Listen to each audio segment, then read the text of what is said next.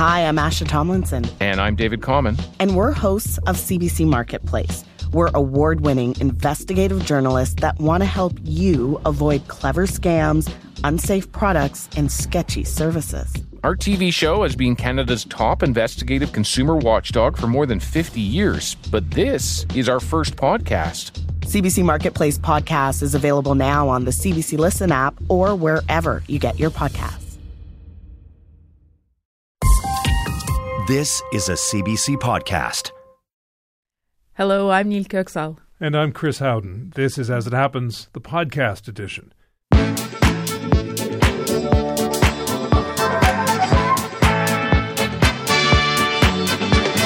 Tonight. Bordering on chaos, the mayor of Niagara Falls, Ontario, tells us what he knows so far about the explosion at the Rainbow Bridge border crossing today and what he still wants to know. Hope at last. A deal between Israel and Hamas will see some hostages released.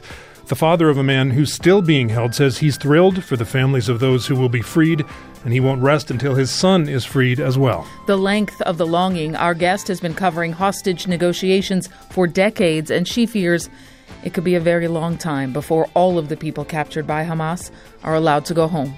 Cryptic cross winds after the founder of the crypto giant Binance pleads guilty to federal charges in a U.S. court. The industry's future is less certain than ever.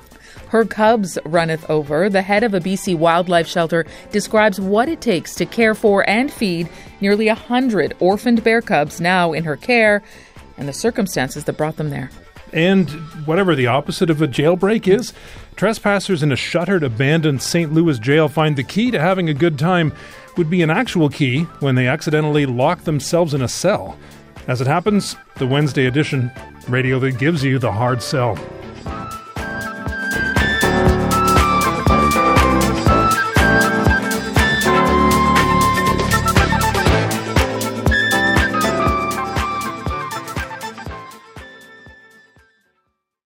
Details are continuing to emerge slowly after a vehicle exploded at the Canada US border in Niagara Falls today. Just before we went to air, New York Governor Kathy Hochul said a preliminary investigation found no indication of a terrorist attack in the incident. And while there were reportedly no explosives in the vehicle, at least two people were killed. Here's how an Ontario man visiting the U.S. side of Niagara Falls described the scene to a local NBC affiliate. My wife and I were walking down Main Street here, and uh, the car was coming flying back here, like over 100 miles an hour. We could hardly even see me, He was going that quick. There was a car in front of him. He swerved around it, and then it looked like he hit the fence, and this uh, fire started. And then all of a sudden, he went up in the air, and then it was a ball of fire, like 30, 40 feet high. I've never seen anything like it. It was really in- incredible. So the car was coming from the U.S. into Canada, towards Canada? Yes, it was going towards Canada, yes. Eyewitness Mike Gunther describing today's explosion at the Rainbow Bridge border crossing in Niagara Falls. Jim Diodati is the mayor of Niagara Falls, Ontario. That's where we reached him. Mayor, what we just heard there, how does that line up with what you've been told? Yep, it lines up exactly with what I know. And when you heard all of that, how did you, I mean, what were your first thoughts? Well, I, it was a little bit of relief because the original stories were that it was a car on the Canadian side mm-hmm.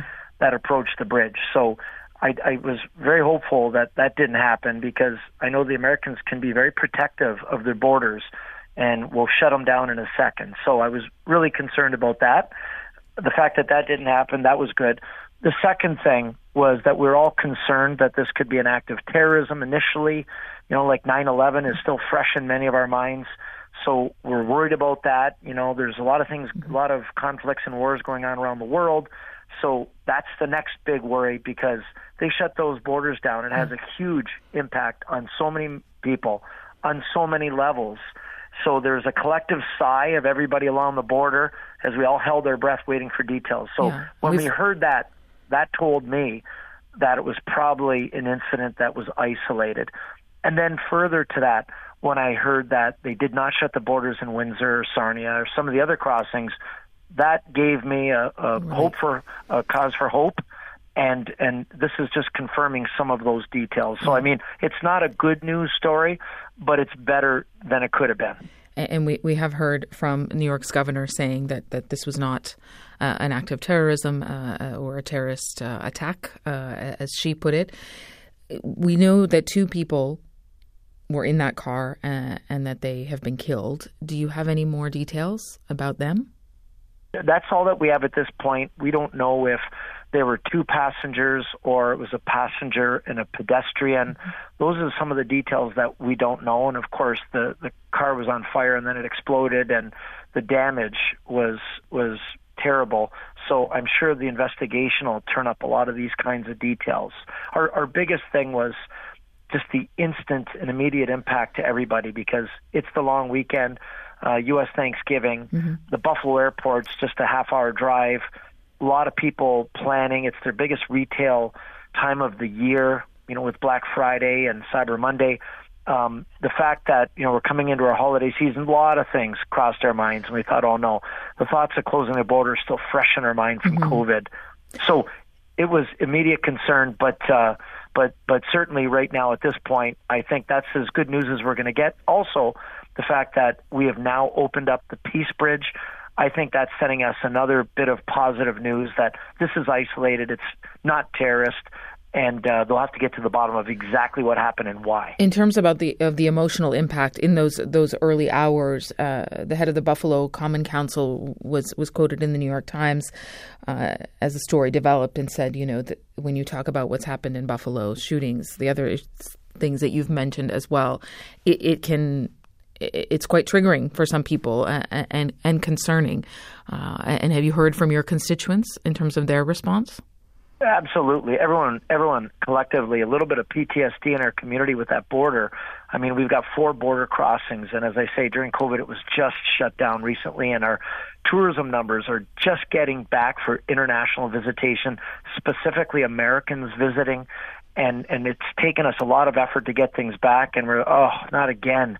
So it was uh, a lot of concern, a lot of frustration, especially as I say, living on the border. We've got family on both sides you know, a lot of people missed funerals and weddings and a lot of very important things when the border was closed, and and the everybody was very stressed about it. And then with all the conflicts going on in the world right now, people thinking, oh, like like you know, right away. Sometimes we think the worst, mm-hmm. and there was a lot of concern. And as I say, especially living on a border with our power plants here, and and as I say, we're the number one leisure destination in the country. We typically host 14 million people every year we have rebounded finally, and we're thinking not not again. Mm. So it, that's what I heard throughout the community from people. They're thinking, "Are you kidding me?" That's what I heard.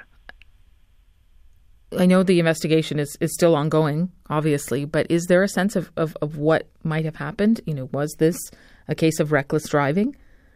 Well, you know, it's just speculation at this point, mm-hmm. and I don't want to feed the, the rumor mm-hmm. mill, but but but it's it's the good part of this is that it appears at this point to not have been a terrorist attack, and and that's really really big. And and our big concern too is if there's any kind of threat to the U.S. border, they'll just shut them all down, and that'll have a big effect on us in so many ways. They're our number one trading partner, the biggest economy on the planet. All the family and friends that go across the border, and Niagara Falls as the number one leisure destination to millions of people on so many levels, it's terrible. Uh, thinking about worst case scenarios, but mm-hmm. as I say, we we hope for the best, but we plan for the worst, and we're prepared if we have to host people that were stranded. We've got major inventory of 14,000 hotel rooms here, and we've got the means to keep them fed and put roofs over their heads if need be, in the same way that we did for the asylum seekers. So we're prepared if we need to play a role, mm-hmm. but at this point, we're content letting the FBI conclude their investigation and happy of the fact that it's looking to not be an act of terrorism. And given the fact that they've already opened up the Peace Bridge, that's already sending a positive signal our way. So slowly, it's making us feel a little more at ease. But again, we'll be waiting with bated breath to see the outcome of the mm-hmm. investigation. Mm-hmm. Mayor, thank you for your time. It's my pleasure. Thanks for having me. Jim Diodati is the mayor of Niagara Falls, Ontario, and that's where we reached him.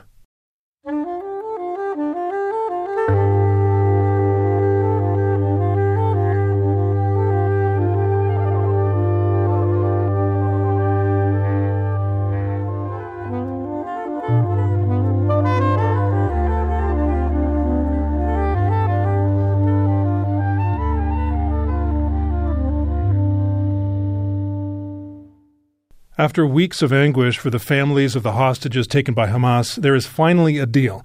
Hamas will release 50 hostages. In exchange, Israel will free 150 imprisoned Palestinians. The hostages returning to Israel will be women and children, which of course leaves dozens of people who are still being held captive. One of them is Sagi Dekel-Chen. He's the father of two young girls, and he went missing during the attack on kibbutz Nir Oz. We reached his father, Jonathan Dekel-Chen, in Sarasota, Florida. Jonathan, this, this news that some of the hostages will soon be free, how did that news hit you? Overall, I was absolutely thrilled because it is here we indeed are, are going to be seeing the release of 50 hostages, and there are going to be 50 or so uh, families in Israel and perhaps elsewhere that are absolutely thrilled with this news. So I couldn't be happier for them. That will not, however, stop us from continuing to campaign for the release of all 240 hostages and not just this one first batch. That includes your son. So when did you learn, Jonathan, that Sagi was not on this list? Well, I, honestly, I don't think anybody was expecting that he would be on the list. We, you know, through press reports over the last couple of days, it was clear that it was going to be women and children. I, I would just like to add that in truth, if the current list that's been publicized is correct, I know very, very closely many of these yeah. children and their moms. Uh, Sagi and I are from Kibbutz Nir Oz, mm-hmm. which was completely destroyed during the Hamas attack of October 7th. 75 of our members were taken hostage, and there are multiple um, mothers and their children that are my neighbors, my friends, my kids' friends, my grandchildren's friends, who I hope by tomorrow at this time will be back amongst their loved ones and and and safe. You're able to to to balance those feelings, you know, as best you can. But when you talk about your well, grandchildren, your son has two daughters, just two and six, just to let our listeners know, they must be asking so many questions. There are so many questions that they ask that we simply don't have answers mm-hmm. for. Of course, about their dad, where he is, what's happened to him, how is he feeling. And there are also questions that they ask about when they can go home, and it's just impossible to tell them that they can actually never go home because our home, as we knew it, was completely destroyed. Uh, the Hamas terrorists murdered uh, more than two dozen of our members, as I said before, took mm-hmm. captive approximately 80, 75 uh, remain in Hamas captivity, and uh, looted all of our property from the personal items to you know all of our farm equipment, and then burned everything else to the ground. So we we have no answers to all of these totally legitimate questions that come from my grandkids and, and, and everyone else's. How are they coping? They're so small you know, children in general can be very resilient if they're surrounded by love, and yeah, we we tell them what we can and what we know, which isn't all that much. You know, I, I they're doing as as all of us are doing the best we can under these horrific circumstances. I'm so sorry you're all going through this, Jonathan. Can you tell us more about your son? What's he like? Yeah, well, Sagi is is a 35 year old uh, father of two, and and his wife Avital is due to give birth to their third daughter within the next couple of weeks. A very dedicated dad, and uh, son that any any father would love to have. Since he was a little boy, he and I have kind of been playmates and then workmates, actually, and on some projects together, uh, social justice projects, and then some entrepreneurial things that he's been pursuing over the last few years. Sagi, if I had to describe him in just a couple of words, is a builder and a creator of things, of of projects that serve other people. Uh, one of the things he's been involved with, sort of as a, a moonlighting um, business, is creating out of old buses. He repurposes them for other marvelous things. So his first project was to uh, create uh, grocery stores for food deserts in the south of our country. There are all sorts of communities that don't have grocery stores or anything like them. Actually, the morning that he was kidnapped, he was working on a new project converting old airport buses to mobile technological classrooms for Bedouin communities and Jewish communities in the south of Israel. And at that moment, he was working again to refurbish these buses, and uh, that's when he was one of the first on our kibbutz to spot a group of terrorists who had infiltrated the kibbutz, and he put out the alarm uh, mm-hmm. to all of our community. When and, you list his achievements, um, you're proud. I can hear that. I'm very proud, and I'm really sorry right now that you know, for now at least, um, him being in captivity with another 239 people, of course, is keeping him from doing you know the the wonderful things that he does for communities. You've you've received no word about him since since. No, we have not since 9:30 in the morning on October 7th when we lost communications with him. Mm-hmm. Uh, we've heard nothing or, or no sign of life. And your listeners may know Hamas is uh, forbidden the Red Cross to have any contact whatsoever with uh, the hostages, which is outrageous in itself. So uh, neither I nor any of the other families have had any sign of life since uh, people were taken captive on October 7th. Does this, this latest news and these developments, the release and the pause in fighting for now, does it give you hope that Sagi will be back home soon? If we were considering a you know hostage release deal with any other scenario, it might, but the reality is we're dealing here not with a government, not with a rogue government. We're dealing with a savage terrorist organization. And Hamas, if anyone had any doubts about their true character before October 7th, then I hope there are no more doubts about that. That doesn't mean that this characterizes all Palestinians or all Gazans, but that organization that rules the Gaza Strip. Um, so it's very difficult to know right now. Well, first of all, the Hamas has to actually deliver on these 50 people.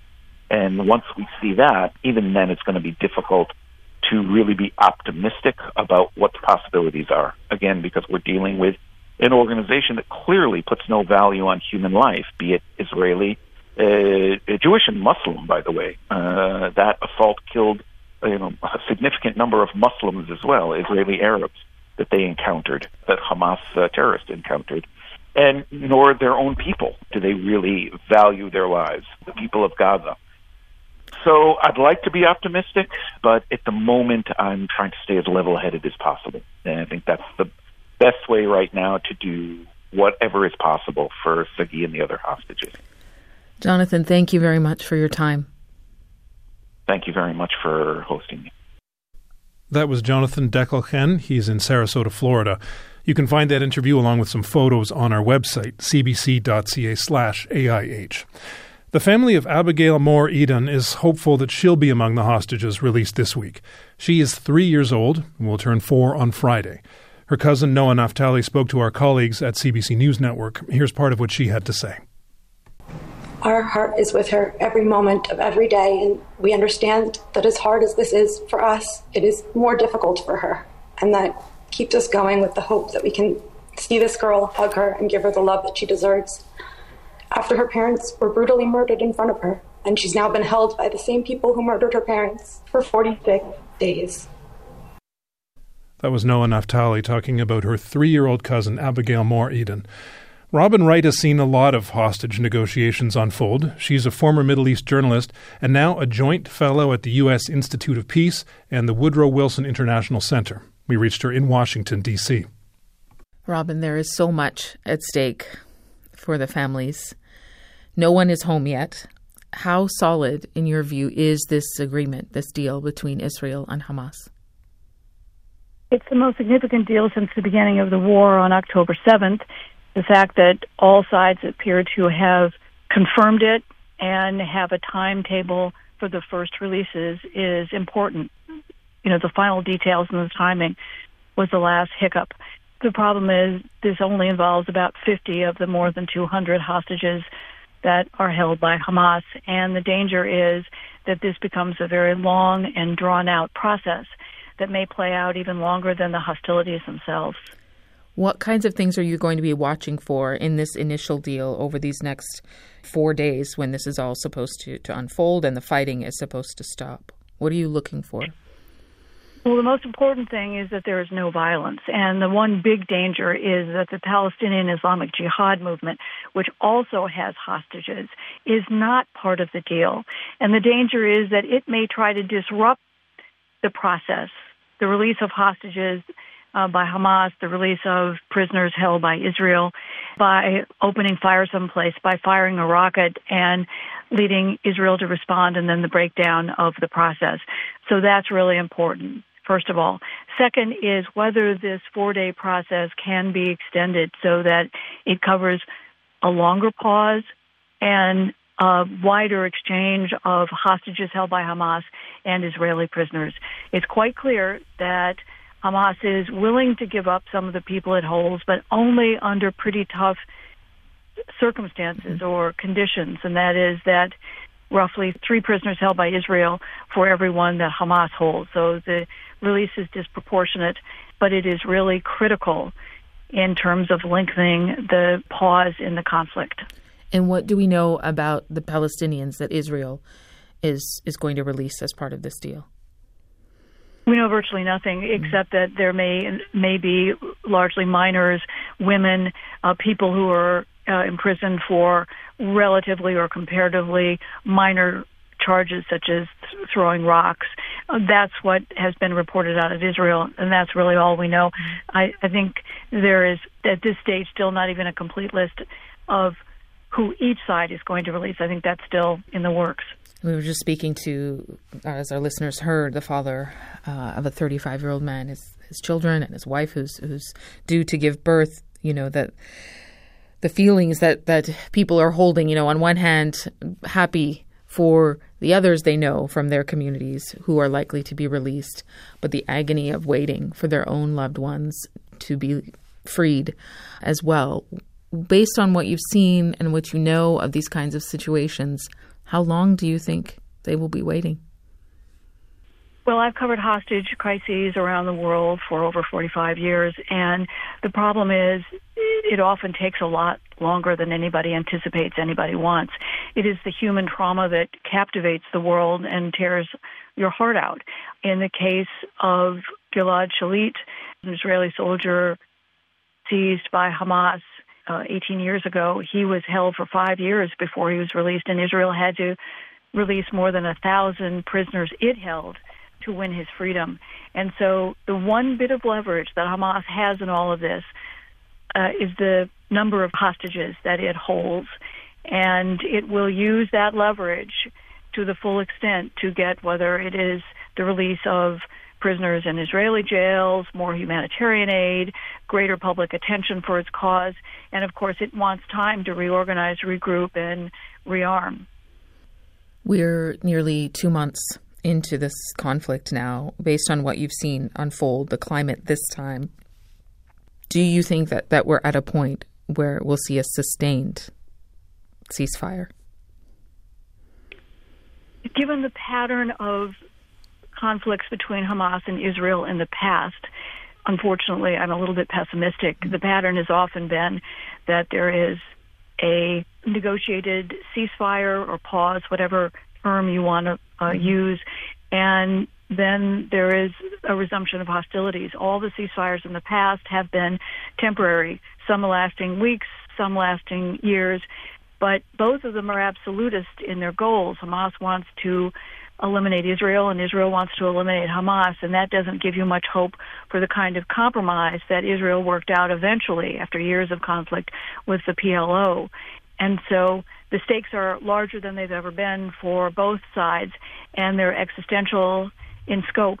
And so, you know, whether there's a pause that lasts more than four days uh, or more than four months, the danger is that because both want to eliminate the other, that this war, in one way or another, is not going to end in the very near future.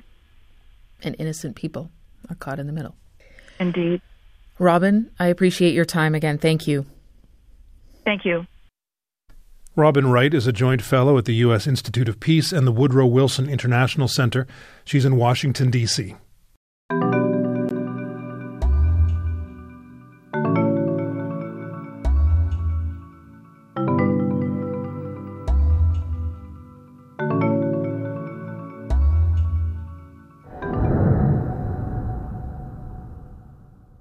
It's been a turbulent month in the crypto world, more turbulent than I assume most months are in the crypto world. A few weeks ago, Sam Bankman Fried, founder of the cryptocurrency exchange FTX, was found guilty on several counts of fraud and conspiracy. Now, the world's largest cryptocurrency exchange has been dealt a serious blow. Yesterday, crypto giant Binance and its founder, Changpeng Zhao, pleaded guilty to violating anti money laundering legislation in a U.S. district court. The company will pay a fine of more than $4 billion, and Mr. Zhao, who faces a hefty fine of his own, has stepped down from his role as Binance's chief executive. Elizabeth Lopatto is a senior reporter for The Verge who covers cryptocurrency. We reached her in Oakland, California. Elizabeth, what does how this case has, has ended? What does that signal to you about where things are at with, with crypto? Well, I think this is mostly a positive outcome. Uh, there were questions hanging over Binance around what kinds of enforcement actions might be going on for years now, and this wraps it up with a fine and essentially settles some of those questions. Um, and they are the most serious questions that Binance was facing. Just tell our listeners what was at the heart of this case and what the company was facing. So, part of it had to do with money laundering and mm-hmm. sanctions violations, both of which are quite serious. Um, the U.S. legal system extends as far as the dollar extends. So you don't actually need to be in the U.S. for it to apply. And Binance um, allegedly facilitated billions of dollars of crypto transactions without implementing Know Your Customer checks. And the problem with that is that um, it makes it possible for money to be sent, for instance, uh, by criminals or to criminals and one of the specific problems that they had was um, allegations that Binance had processed um, millions of crypto transactions between people in the U.S. and people in Iran, as well as uh, potentially financing certain terrorist organizations, um, including uh, Hamas, Al Qaeda, and uh, the Islamic State. So this is, you know, uh, we know the company is going to continue to operate with it with a new chief executive. So what will this mean for the company?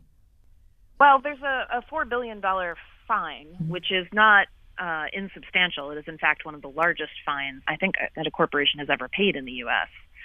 But you know, keep in mind that there are something like sixty-five billion dollars of assets currently on the platform. So while it is a, a significant and I would suggest painful amount, there's still plenty of money in Binance, and I think that there is probably still a positive outcome for people who are uh, in the crypto industry and are interested in seeing it become legitimate. We know that there's there's a civil lawsuit as well with the SEC. So, you, do you think we'll see more more fines for Binance? Uh, it seems possible and mm-hmm. even likely. The SEC lawsuit is a little bit different because, in addition to the criminal charges, there were also charges from the Treasury and the CFTC that settled out too. Mm-hmm. Um, so the SEC question is sort of about who gets to regulate crypto. Is that the SEC? Is that the CFTC? Um, or some other group. And I think that there are significant questions about whether that lawsuit will resolve in the SEC's favor. And in terms of regulation, where do you think things will end? if I knew that sort of thing, I would be investing rather than reporting. um, but you know, I, I, the the SEC case is one of several that the SEC has brought against a number of exchanges. There does seem to be some sort of internal power struggle. One possible outcome that is probably the best for the crypto industry is legislation getting passed that um, solidifies all of this and essentially renders the SEC suit moot which is a possibility. I mean, these suits can take a mm-hmm. while to resolve. Um, there's also the possibility that the SEC loses, and it turns out that this is not under the SEC's jurisdiction. And in terms of CZ himself, do you think he will serve any jail time? Another uh, well, it's question. hard to predict a judge. um, but in similar cases, typically um, there is probation rather than jail time. Mm-hmm. Um, and if my memory serves, I think he's not looking at very long if he is indeed looking at jail time. This, I think, is is a pretty positive outcome mm-hmm. for Zhao himself. He is paying a fine too, by the way. Yeah. He's he's paying, um, I think, fifty million dollars. Uh, so, you know, if you consider how much he is personally worth, I think it's ten billion. That is a relatively light fine for him so we know CZ isn't going to be CEO any longer. but what do you think his relationship will be with the company after all of this? He is the majority shareholder of Binance. Mm-hmm. And so naturally, there is going to be some relationship there. What that relationship looks like strikes me as being an open question. What do you think this all signals, Elizabeth, to, to people who, who trust crypto, who are investors in this and investors in Binance? I think there are two sort of things that are happening. Um, you know, crypto's been the Wild West for a very long time, and I think there have been a lot of uh, investors who've been sitting on the sidelines because they're because of this regulatory uncertainty, essentially.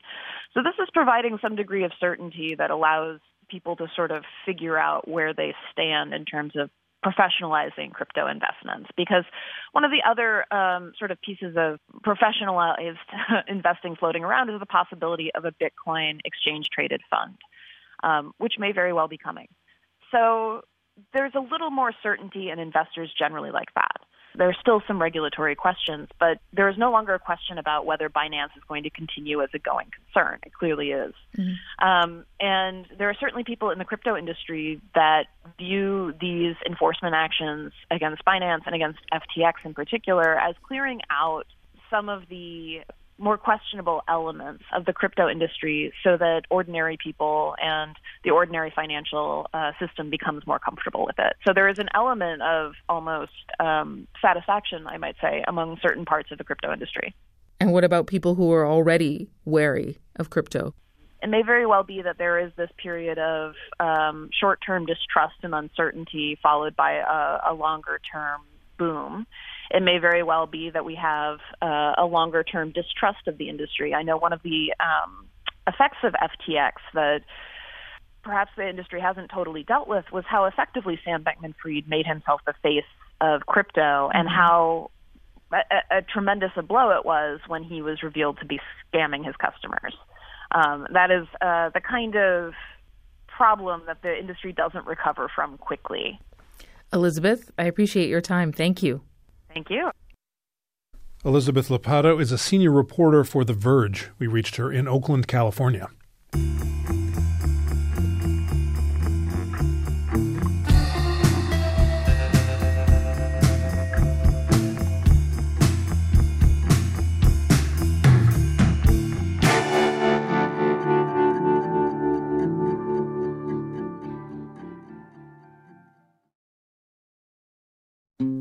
Hello, I'm Jess Milton. For 15 years, I produced The Vinyl Cafe with the late, great Stuart McLean. Every week, more than 2 million people tuned in to hear funny, fictional, feel good stories about Dave and his family. We're excited to welcome you back to the warm and welcoming world of The Vinyl Cafe with our new podcast, Backstage at The Vinyl Cafe. Each week, we'll share two hilarious stories by Stuart, and for the first time ever, I'll tell you what it was like behind the scenes. Subscribe for free wherever you get your podcasts. Who doesn't love fictional bears? Winnie the Pooh, Paddington, Yogi Bear, Boo Boo. They're cute and witty, and they love to eat. Actual bear cubs are a bit more challenging. They are not really witty at all. They do really love to eat. And they're cute for sure, but as adorable as it is to see one or two from a safe distance, it's a whole other thing to be surrounded by 94 of them. This year, a shocking number of bears have shown up in communities in British Columbia, and BC's Northern Lights Wildlife Shelter has been dealing with them. Angelica Langen is the manager and co founder of the shelter. We reached her in Smithers. Angelica, uh, you're at the shelter right now. It sounds pretty quiet, but what does it look like around you? Where are all these cubs? yeah, it's pretty busy right now. Um, I'm at the moment in our what we call hospital intake room um, because I was processing rescues from yesterday. We rescued two more cubs yesterday. Where I'm right now, like I said, is is a hospital. Uh, a little bit more quiet down here than it is uh, outside, but the outside uh, noises are more the wild birds and so on. The bears are pretty quiet in this colder temperatures yeah. right now and do a lot of uh, snoozing uh, besides the occasional eating. Smoothing, did you say, or schmoozing? Snoozing. They're snoozing, sleep. sleeping. They're sleeping. Okay, I can, I can, I can relate. And they're uh, getting used to their new environment. Uh, and clearly, so they're they're still coming. You you expect more rescues? they're rescues? Still coming. Mm-hmm. Yeah. Um, there will be another push once the temperatures get really cold mm-hmm. and snow is on the ground because people will see the tracks and and be more aware that they actually have a, a cup around. So mm-hmm. we expect to be busy right up into Christmas. And beyond snoozing, they're eating as well. How do you keep up? How do you feed 94 and plus cubs? Oh, it's it's a challenge, that's for sure. We have some wonderful local stores that support us with um, fruits and vegetables that are no longer good for human consumption. So those we pick up daily. We also get roadkills from the highway maintenance department, mm. and we work with some of the fish hatcheries, and we have several freezers full of fish. So they're well. How much food are they going through? How many how many pounds of food are we talking about? I know don't know the total, but I know that we're using four boxes of apples each week, and each box is uh, 860 pounds. So you do the math. you know, we're joking a bit about about this influx and everything they're eating, but but why is this happening? Well, it was a perfect storm, so to speak, uh, in in a negative way, um, because uh, what happened with the droughts and the fires, it really pushed the bears into areas closer to lakes and rivers, and that's typically where people are situated, and um, then there was very little, how do you say, compassion for bears in your backyard, and there's been a lot of uh, complaints to conservation officers that people feel threatened, and uh, also just illegal shootings where people mm-hmm. took matters in their own hand and, and just shot the bear that was in their yard. So that left us with a tremendous amount of cubs uh, all over, and we've been trying hard to get to them and give that, at least them a chance in life. Yeah, they've they've lost their parents. We've we've had conversations about how environmental changes just this past season uh, have we've seen bears, you know, show up in places that they're that they're not normally at, and emaciated yeah. in some cases, dangerous in others. But how are people responding to the cubs? Well, it's it's it's a mixture. Like some people are really concerned and and they call us and and and they want to be involved and they want to help and and so on. And in and others just say, "Oh, just shoot them. They're just going to be big bears and be a problem next year." Mm. So it's it's a bit of a mixed reception that we get when we go into these communities to rescue cubs. But in the overall, you know, I think people are glad that uh, these cubs get a second chance and mm. and don't follow the same trail that their mother took. What? And they're just not able to survive on their own, right? Like hibernation without her body heat means that they will have to be a lot heavier in a lot better shape than usual because they have to keep themselves warm. Mm-hmm. And with a lack of food, that's just not a goal that they can reach. And how many would you normally encounter or have to take care of you and your staff? How many cubs? Between 40 and 60 mm-hmm. for the season. So that would be till March, um, and then you know that's then when we get the new cups in from from the next year. But um, yeah, we will be way over that. I think we will be going past a hundred this year. Mm. So you know they're they're they're little bears now. They need you and that warmth that you talked about, but they're going to become much larger. Uh, and what's going to happen to them? What is the plan for that phase well, of their life? Well, the life? Plan is the way it goes here with us is that uh, end of May, beginning of June, and into June, we're releasing all of them again. So all of them will be returned to the regions that they came from. Uh, not, of course, not into the city. So uh, if we caught something in the middle of Prince George, it will not go back there. Um, we've been doing this for almost 34 years now. Typically, the uh, black bears, when we release them, don't disperse more than 25 kilometers from the sites that we pick for them. Your team, as you've said, you've been doing this for decades, so your team will be used to, to saying goodbye to to these bears. But uh, is it going to be harder this time? There's more of them. Their attachments must happen. It, it's kind of a mix, you know. Mm-hmm. I mean, this is why we do it. So it's always a really good feeling to be able to let an animal go that came in in really bad condition and we were able to make the difference and give it that chance in life. But of course, you always have your favorites, you know, and you're going to, well, I'm going to miss you, but usually by the time they go, we already have the new ones in right. to keep us busy. New favorites. Which one's your favorite it now? It makes it a little bit easier. Which one's your favorite now? I, I have like I don't because I've been just on rescues and just mm-hmm. had like I have my favorite rescue stories, but I don't have the day to day contact. But um, I talked to our chef keeper yesterday, and she said that they have one in there that's really cheeky and um, you know, if they turn their back on him, he's all of a sudden sitting in the wheelbarrow and those kinds of things. So So they want to name him Pinocchio. We have a Disney name theme this year, so mm. that's what they chose for this little guy. Pinocchio. Well, well, good luck to you and your team and, and the Cubs, Angelica. Thank you. Thank you so much for having us. That was Angelica Langen, manager and co founder of Northern Lights Wildlife Shelter in Smithers, British Columbia.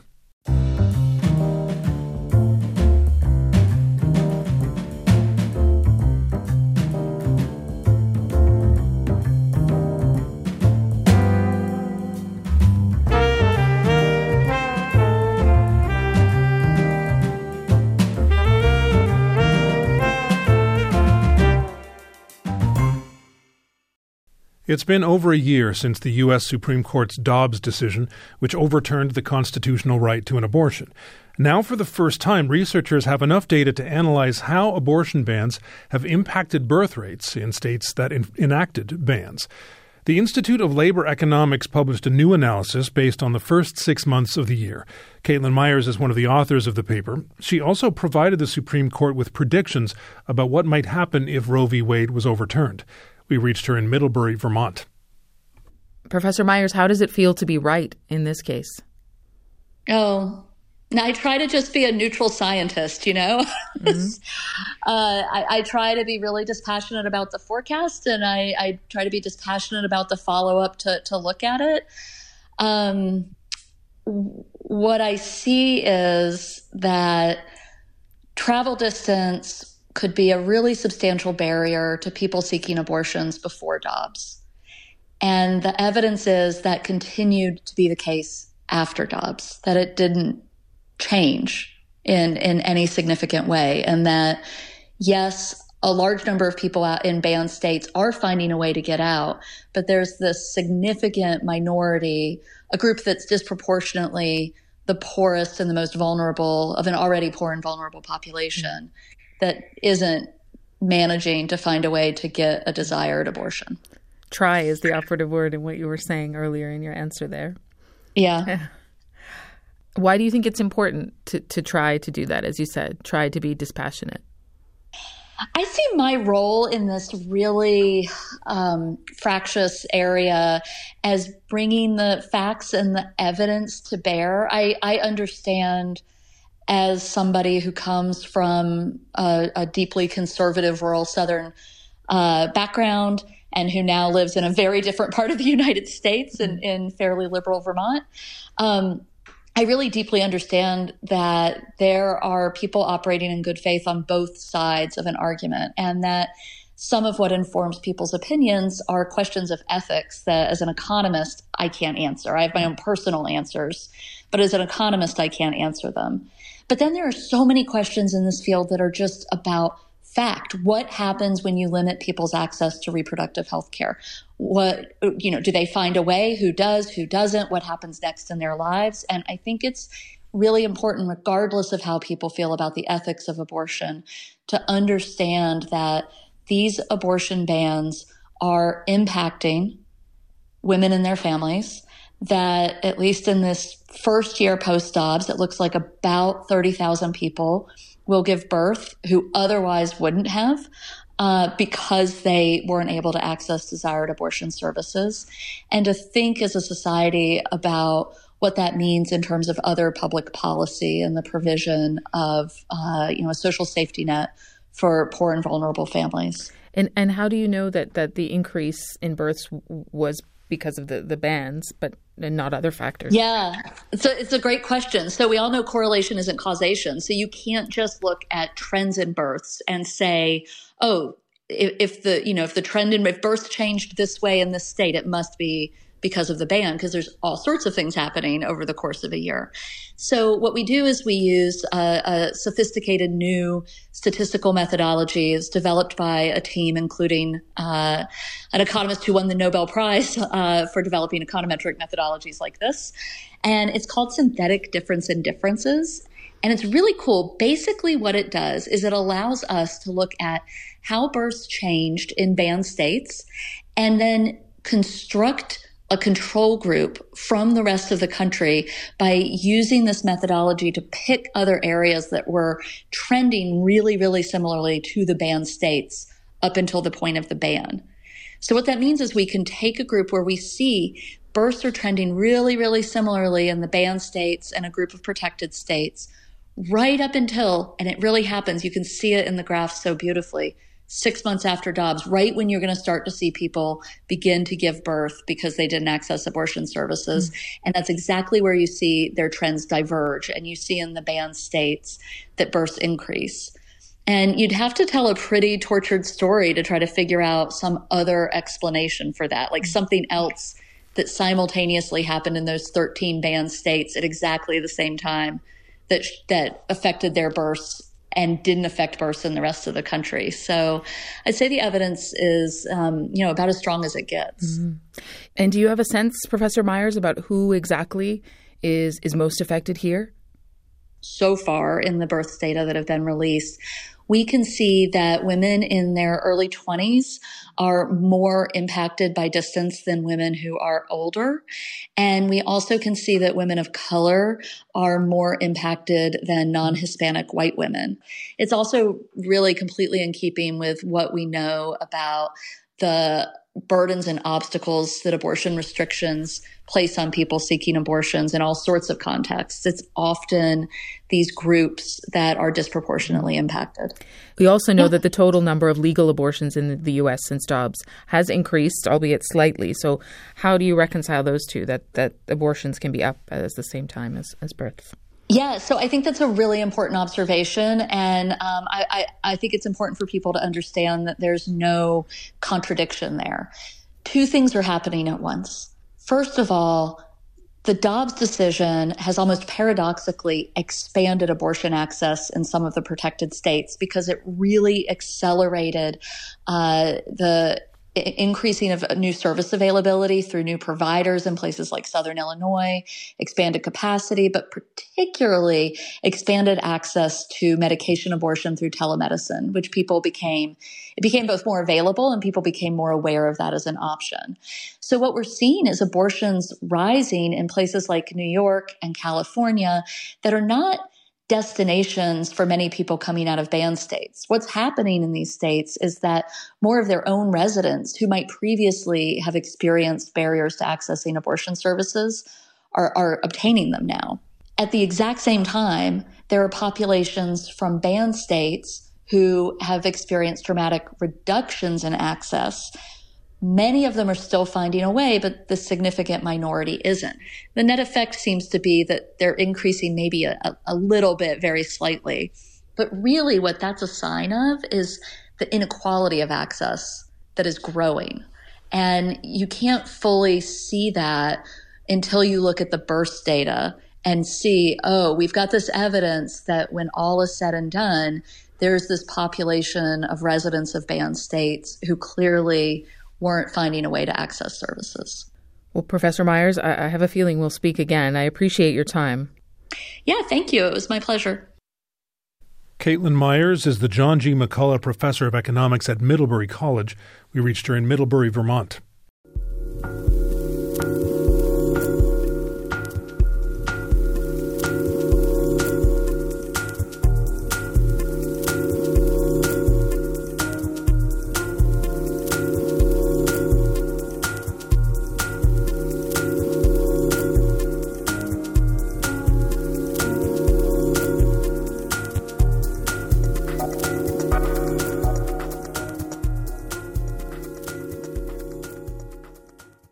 The Vancouver neighborhoods of Chinatown and Gastown are among the city's oldest and most distinctive, which is why so many people are so nervous about new proposed provincial legislation. The new rules could allow 8 to 20 story buildings within 800 meters of SkyTrain stations in an effort to boost housing near transit hubs. And some are afraid that could have profound effects on those neighborhoods, both of which have protected heritage status. Andy Yan is an urban planner and the director of Simon Fraser's City program. We reached him in Vancouver. Andy, how do you think these new zoning rules might change Chinatown and Gastown in Vancouver as you know them? Well, I think that it's really how in the 1960s the original zoning rules were brought forward to prevent the development of a freeway. the city of Vancouver actually tried, and, and actually that at multiple levels of government actually tried putting a freeway through this Chinatown. But that uh, today, I think the danger is that this brings in not a freeway of cars, but a freeway of condos. And that unfortunately, uh, with this particular uh, provincial legislation, it doesn't actually acknowledge the role of existing zoning, uh, zoning and height bylaws, but instead uh, Uh, forces through a sizable new height and density in terms of building. What it takes away is one of the oldest Chinatowns that exists on the west coast of North America. It is a Chinatown through which was fought for in terms of its existence. What do you think is motivating this here? Well, I think what's motivating this, actually, ironically, are the best intentions of trying to bring in housing mm-hmm. to British Columbia and affordability to British Columbians, but yet at the same time, not recognizing the role of local governments and local conditions. You acknowledge the, the housing issue, certainly. Uh, and Vancouver, in particular, is not known for its avor- affordable housing or a, a, a, glut of available housing. So, is there really uh, another option here? I mean, the homes have to be built somewhere. And I think that it's very much looking at building across the region and certainly within the city of Vancouver that there are housing opportunities for greater intensification. But then I think the need to really deal with the people who are already living there and in ways of minimizing, I think, the disruptions to the to that existing population. But yet at the same time, uh, building affordable housing for local incomes. BC's housing minister Ravi Kahlon told reporters, quote, communities that have heritage sites will still be able to make decisions around if they want to see heritage sites being developed, end quote. So does that thinking reassure you at all? Um, not necessarily, because when you look at the legislation, it talks about how these heightened density mandates override the existing bylaws in terms of heritage. What would you like them to, to do differently or to have done differently to assuage your concerns? Well, I think a lot of it is actually recognize existing local conditions and to work with those local conditions in terms of built history in this case, but then also in terms of who is already living in, the, in living in these neighborhoods. Um, in, in a further study, I've discovered that 50% of the people who live in these neighborhoods are actually renters, and though, and it's really renters in this particular housing crisis that are really under stress, and how this legislation doesn't necessarily deal with that type of possible displacement. Who do you think it will benefit? I think that for certainly those, it's going to benefit. I think existing landowners. I think that it goes into uh, property speculators, and I think that that is really a challenge that can be, I think, addressed with in this existing proposed legislation if the government wants to. So it, it sounds like you think they're just it's the same old, same old, the repeating patterns that we've seen before. I think that we're certainly given a generational opportunity to make a change in housing, but then that generational change hopefully will not result in a generational mistake. These are also neighborhoods with with buildings dating way back. I mean, to, to the 1800s even. So, how much of, of your concern is about preserving that architecture and that history? It's very much how that built history, that built environment has an opportunity to inform this generation as well as future generations about how the city has grown and changed. But yet at the same time, I think that those buildings have a particular value for the tangible and intangible histories of Vancouver to be shared with future generations. What do you love about Chinatown and Gastown? I love that it reminds us from where we've come from and gives us the opportunity to reach out to where we're going.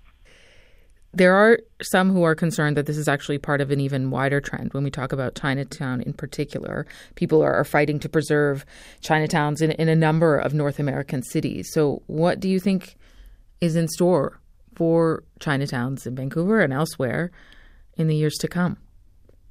Well, I think what's in store is really the question of what is the histories of the city, who speaks in these histories. And I think that part of this is really the grassroots actions to really deal with the importance of expanding urban memories to include the tremendous diversities of those who built Canadian cities and in cities around North America.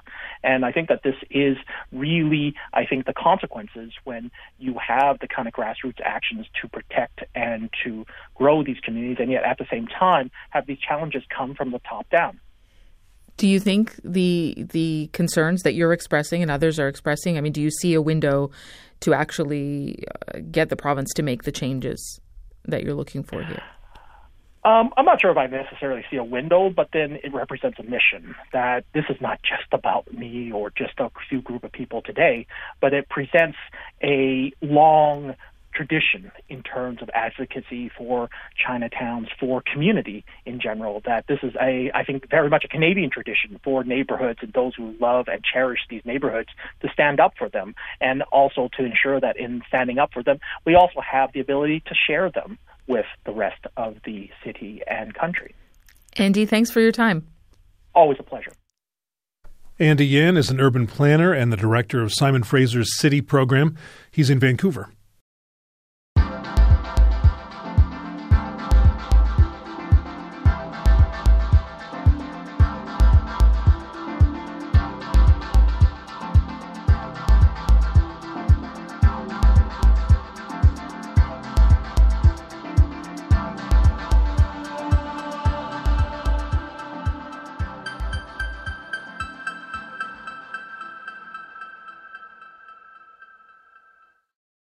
It's one of those funny things that could happen to anyone who was trespassing in a recently shuttered city jail. After all, isn't it human nature in that situation to want to check out a cell? Hey guys, you might say to your trespassing pals, imagine being in jail. One of your pals might answer, We don't have to imagine. Then you might say, You know, but that's not what you meant. And they might say, They know, but you know what? I'm just going to skip the conversation that might happen then. Because after that, all three of you would head into a cell together. Look at us, you'd shout in unison. We are in jail. We're in a medium security facility in St. Louis that was closed last year amid allegations of inhumane conditions. Which is when it dawns on you just how small the cell is that you are in, and how uncomfortable it would be to actually be stuck in there. Don't, don't lock us in, you might say to the guy between you and the door. What, like this? He might reply, laughing and slamming the door as you remember you've always hated that guy and that you really didn't want to bring him along because this is what he's like. And then he might stop laughing because now you all realize you are all well and truly locked in. Well, some version of that story actually did happen last week in St. Louis, and at some point those three men made their one phone call to 911. They were rescued by police and immediately arrested. And then, presumably for the second time in a single day, they didn't have to imagine being in jail.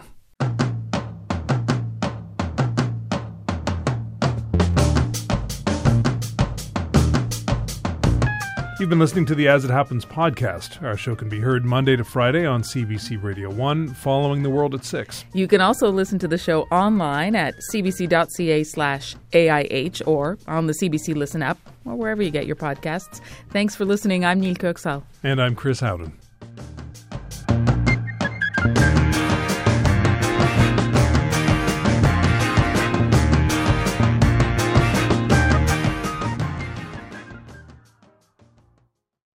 For more CBC podcasts, go to cbc.ca slash podcasts.